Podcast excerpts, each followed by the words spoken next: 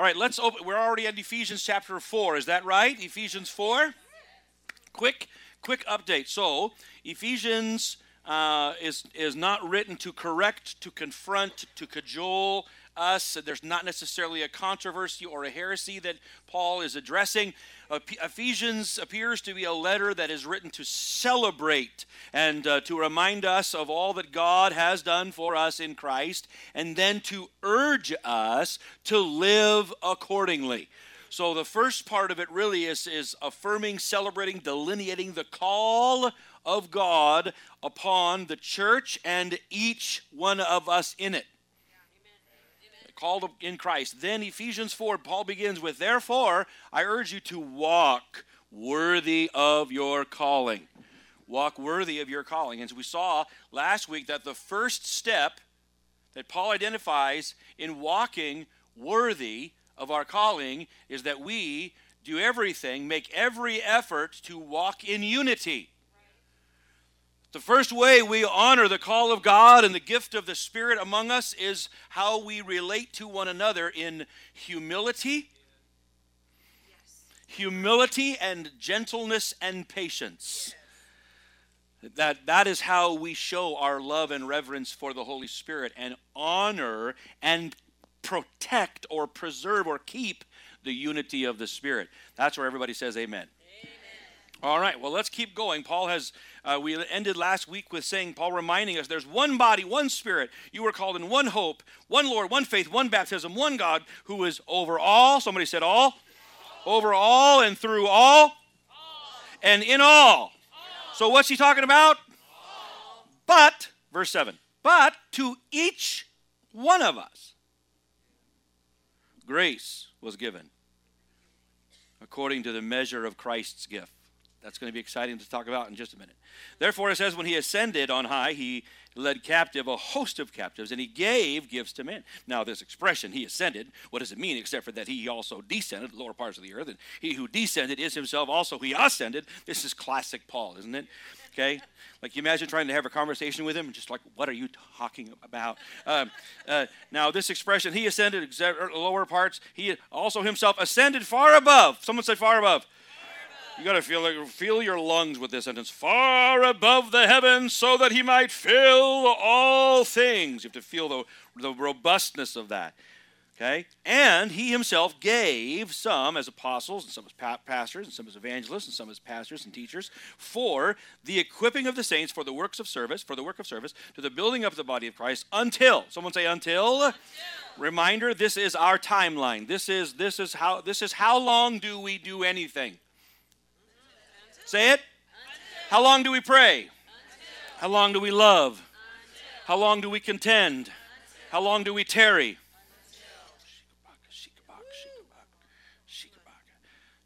The glory of the Lord does not fall upon haste. How long do we tarry? How long do we serve? Here we go. How long do we do all the things? Until we all attain to the unity of the faith and the full knowledge of the Son of God, to a mature man, to the measure of the stature which belongs to the fullness of Christ, so that we will no longer be children, tossed here and there by waves and carried about by every stupid thing. No, I'm sorry, that's the. Sorry, make sure more more literal version. Uh, more carried carried about by every wind of YouTube. No, I'm sorry. Polish these glasses. Um, every wind of doctrine by the trickery of men and the craftiness of deceitful scheming. But, speaking the truth in love, we are to grow up in all aspects into Him who is the head, that is Christ, from whom the whole body being joined and held together by what every joint supplies, according to the properly measured working of each individual part, causes the growth of the body for the building up of itself in love. Woo! This passage lays out three things for us today the what, the how, and the why. Here they are. The what is we each have been given grace to serve each other. How? By equipping, edifying, and working together. Why? So that we will grow in maturity and unity. In Christ, we have received grace to grow in maturity and unity. Paul begins in verse 7. After having just talked about all, all, all, all, one more time, does everybody say all? all? All, he says, but to each one of us grace is given, but to each one. Paul here is not changing the subject away from unity. Not at all. He is just he has just gone from speaking about all to each. He's still talking about everybody. Say, someone say everybody. He is recognizing and emphasizing the unique grace that is given to each one of us. Each of us have received a grace gift from Christ. I press this on purpose. I pause because with passages like this, it becomes increasingly likely that there will be a, an increasing populace in the room that begins to check out because of experience, because of poor teaching, because of poor self image, because of what someone has said or how you feel, what mood you're in. We begin to talk about the grace of God that's given to each of us, you might think, well, Paul is probably talking about someone else. But let me just press this. If you are thinking, the more like the more you are thinking he's talking about someone else, the more you should be listening. I don't necessarily need to persuade the already persuaded.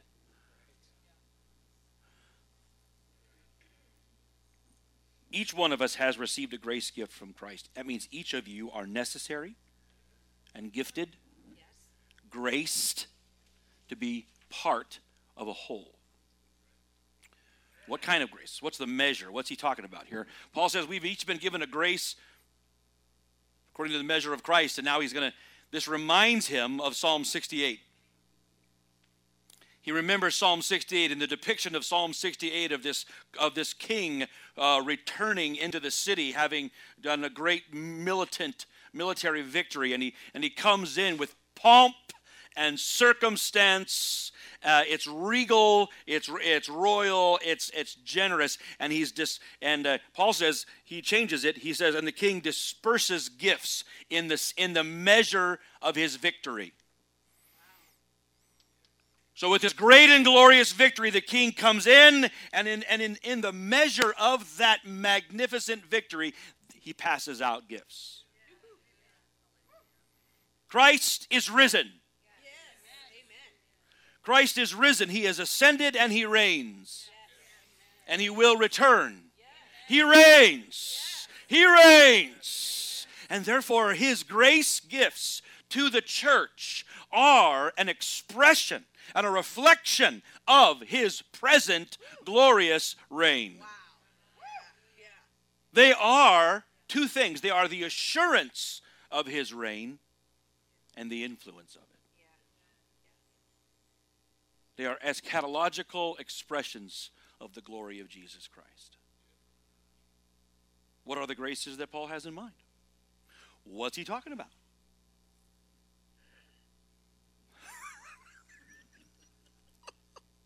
Sorry. But Beth, you actually were playing along with your face. I don't know. Tell me. I appreciate it. I appreciate it. It makes me happy. I don't know. What could it be? And he gave some, and he gave he gave graces. He gave each of us. To each one is given. Well, what's he talking about? Verse eleven. And he gave some as apostles, some as prophets, some evangelists, pastors, and teachers. Verse eleven modifies verse seven. Verse seven says what he did. Verse eleven tells us what these are. Verse eleven modifies verse seven. So he has given apostles, prophets, evangelists, pastors, and teachers. Do not get hung up on name tags. Our understanding of these roles has become foggy over time. And our understanding of them act, often differs in different regions of the world. Apostle doesn't mean boss. Prophet doesn't mean critic. Oh, I heard my father chuckle. It makes me happy. Oh, I have a gift of criticism. I must be a prophet. No, that's a different spirit. didn't get that one from Jesus.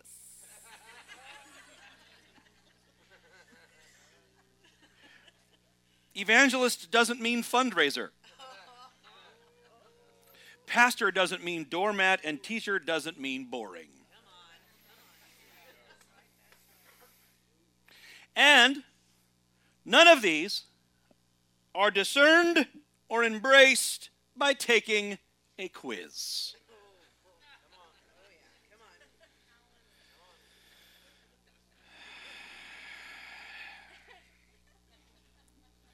They are grace gifts from Christ.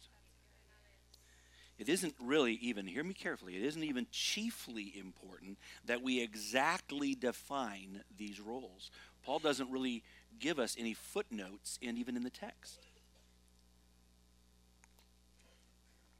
It is important that we each fully embrace the grace at work in roles. We must embrace the grace that Christ has given us we must recognize that Christ has given us enabling, functional grace for the benefit of his church. He has given each of us functioning, enabling grace for the benefit of his church.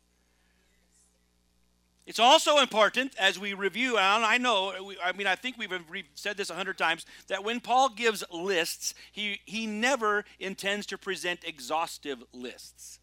There aren't just, for instance, in 1 Corinthians 12, there aren't just nine things that the Holy Spirit can do. Nine, not so much ten, not eight so much, just the nine.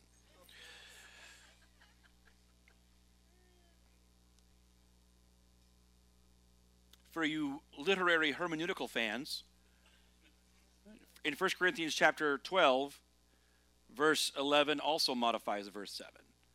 Verse 7 says that there's a, that, that, to, that to each one is given the manifestation of the Holy Spirit for the common good.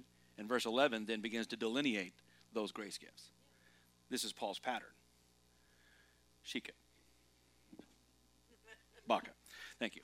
Uh, but also, but looking at this list, if we are even going to consider any kind of a list, we must we must at least recognize that it just in, in the in the list that Paul gives, you correct me if I'm wrong, but there is no grace gift for spectator.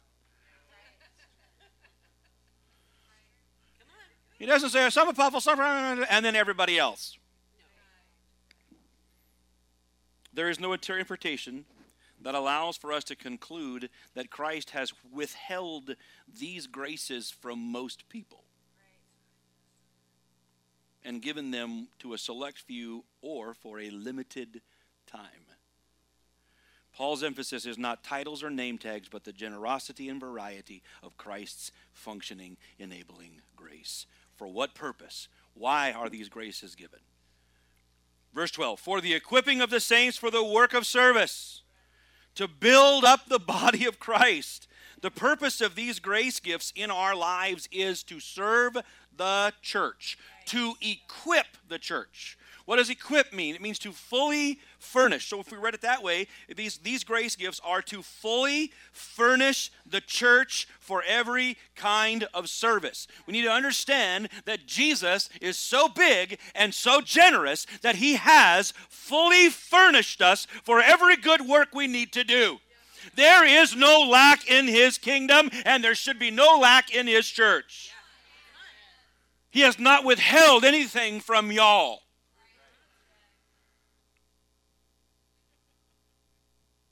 To build up, to strengthen, to make the church stronger and larger and better and more mature. This is his plan. To what end? Well, beginning at verse 13, until. I like the word until because it reminds us that many times we just keep going. You just keep going. I don't even mind the word the grind. Sometimes it's just that season. You just keep going. Maybe not as spectacular, not as fun. Maybe maybe you're a little weary here and there. You run into disappointments, maybe just massive setbacks, but you keep going. And the church is built by people who will keep going. Is anybody here willing to keep going? Yes. Well, four of us. I'll take you.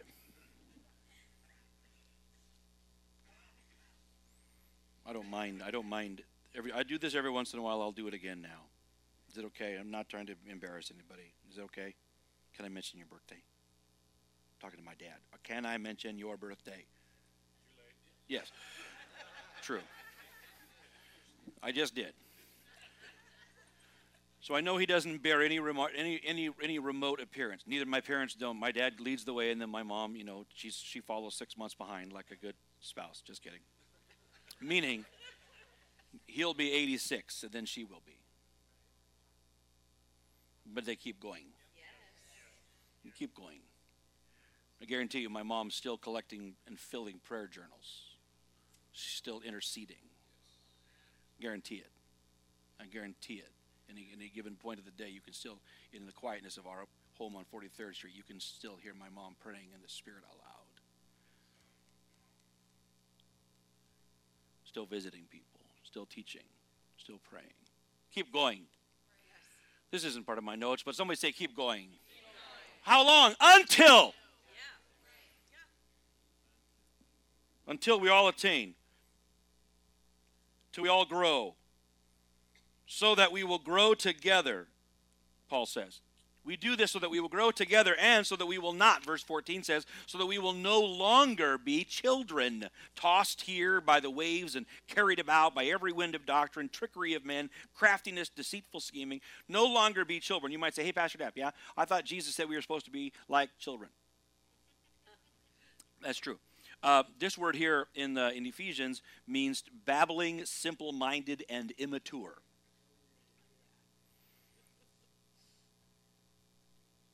We will no longer be bullied around by silly ideas, captured by bad teaching.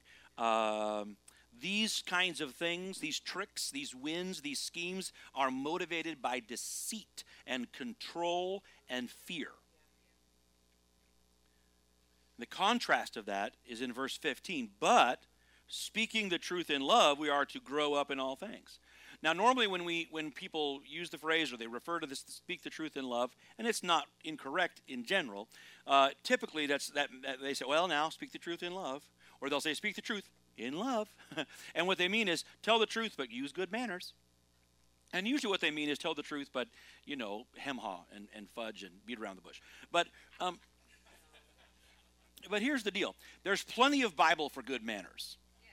We've already covered that, right? Be completely humble and gentle, right? Be patient. That's the good manner. We've already got that. We already we already understand we're not supposed to be harsh.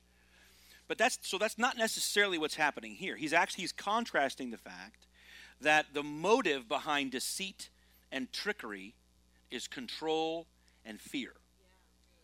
But love speaks truth. When he says speak the truth in love, he's telling us that that's what love does. Love speaks truth. And when we do, we grow up.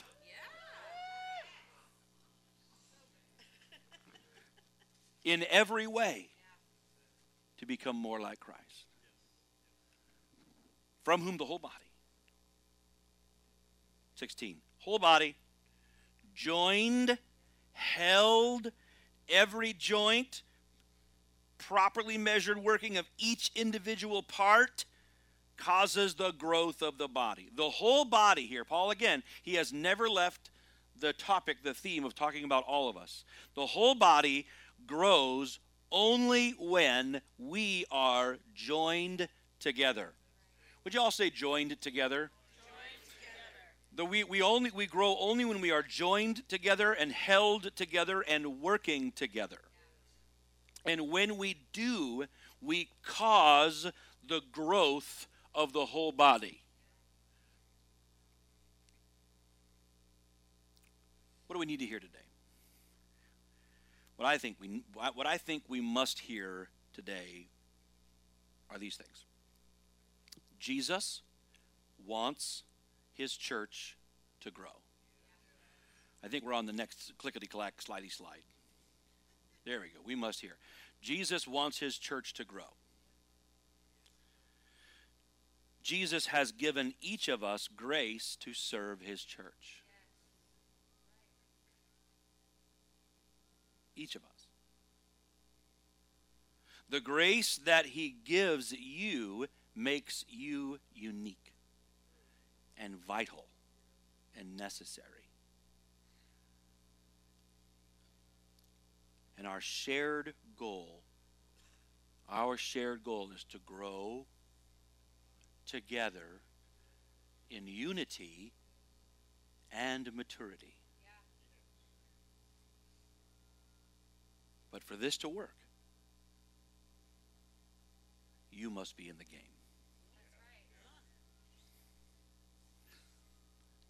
For this to work, you got to be here. Somebody say, be here. You got to be here. You know, there's not, no grace can flow out from an empty chair. An empty chair can't edify anybody. Empty chair can't build anybody up. Empty chair can't pray for, be prayed for, encourage, lift their voice in song. Can't do an empty chair can't do any of the grace. Jesus doesn't give any grace to that chair. You got to be here. We got to be here. Someone say out loud, we got to be here. You got to be here and you got to be you. Be you.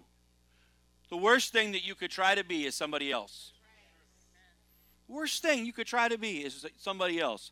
Jesus gives grace to you. He sees you. He gives grace to you. He puts grace in your life to make a difference, and you waste your time want to be somebody else. If I, I think Jesus, if, if he were like me, he might have his feelings hurt but he's big. He can handle it. But I don't want to. I hate. I would hate to risk that. Be here, be yourself, and serve. Serve in church. Be a difference maker. You might even get a name tag, little lanyard.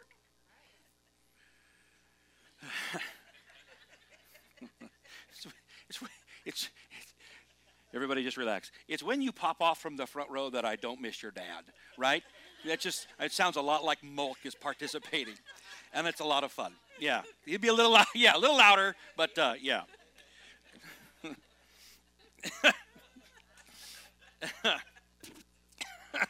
it's all good. Trust me, it's all wonderful. Serve in the church. Serve through the church. Be sent. Go tell. Meet needs. And here's another thing. The first weekend of March in uh, 2023, uh, we're going to start the Heritage School of Ministry. For the express purpose of what you see there. Jesus wants his church to grow. He's given us grace to serve, and our shared goal is to grow together. So we're going to we're going to try to facilitate Ephesians 4, 11, and 12 on purpose. We're going to be intentional about it. So it's a school of ministry. The whole thing will take three years. There's real curriculum. This is these are the first two classes. The first one is the kingdom, the power, and the glory. It's a, it's a survey of the New Testament. This is this will take ten weeks to do each of these things. Well, in, in each ten week period, we'll go over. We'll do two classes, uh, back to back. Kingdom, power, and the glory, and then the other one is this first class. You'll be taking is Christian maturity. We start off by growing up. And uh, we'll start we'll start that. There'll be a, there'll be some, a, a, a, very minimal tuition just just for the sake of investment. It'll be nothing like what you'd have to spend anywhere else or do things like that. Um, and uh, we'll be intentional. Uh, it'll be good. And our goal is several things. Uh, number one, to uh, enrichment, just to uh, to stir up people, to edify them, to, to encourage them, to do all of the things there, to uh, give us more tools in our toolboxes, to give people more ideas, and, and to improve our capacity to minister to each other. Um, there are two tracks one is enrichment, one is certification. Uh, the only the, the difference is this just your total level of commitment. The enrichment track is you pop in and out of classes as you like, enjoy them, be enriched, and hopefully these things are happening in our lives. The, the certification track is at the end of it, it's a three year thing. Uh, you'll be there we'll have real commitments we'll have we'll have we'll work with you to, to either to either dream and develop and deploy new ministries out of the church how many believe that we have not yet exhausted ideas for ministry so you'll either you'll either launch new ministries here in the church and hopefully hopefully by the grace of god and by working together with people that uh, like like pastor rick and dolores we will we will launch new churches. We will launch new churches. They'll be connected to heritage. We will we'll keep we'll keep them under our arm for us as long as they need to be. But we, we hope to launch 20 churches yeah we want to launch 20 new churches not in one year but i mean hey why not if we can pull it off?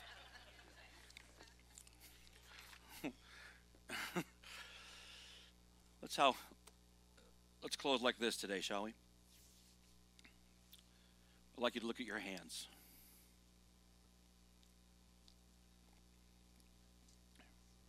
Look at your hands. Please and I, again you might be the person in the room that thinks oh he's not talking to me i'm going to look at my phone please look at your hands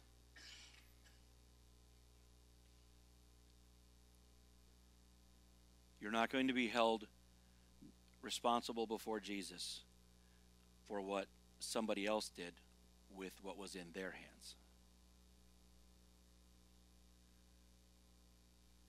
Look at your hands. Christ has placed grace into your hands. He has given you a free, glorious, and generous expression of His Spirit.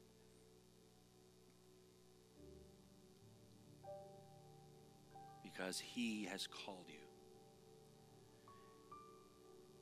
Part of your calling is to use the grace upon your life to serve His church and to serve through His church. Imagine each of us using that grace. What if we took that grace out for a ride to see how far it could go. How fast, how much, how generous, how generously has Christ graced us.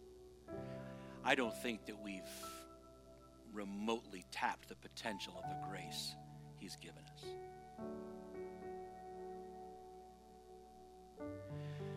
The health and the future of the church is in your hands.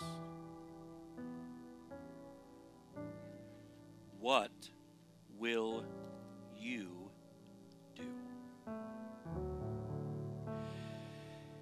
you can use anything, Lord, you can use me. If you can use anything, Lord, you can use me. So take my hands, Lord, take my feet. Take my mouth, Lord, speak through me.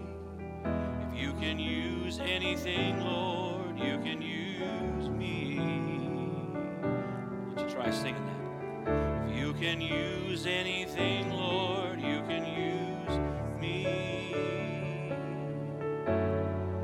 If you can use anything, Lord, you can use me.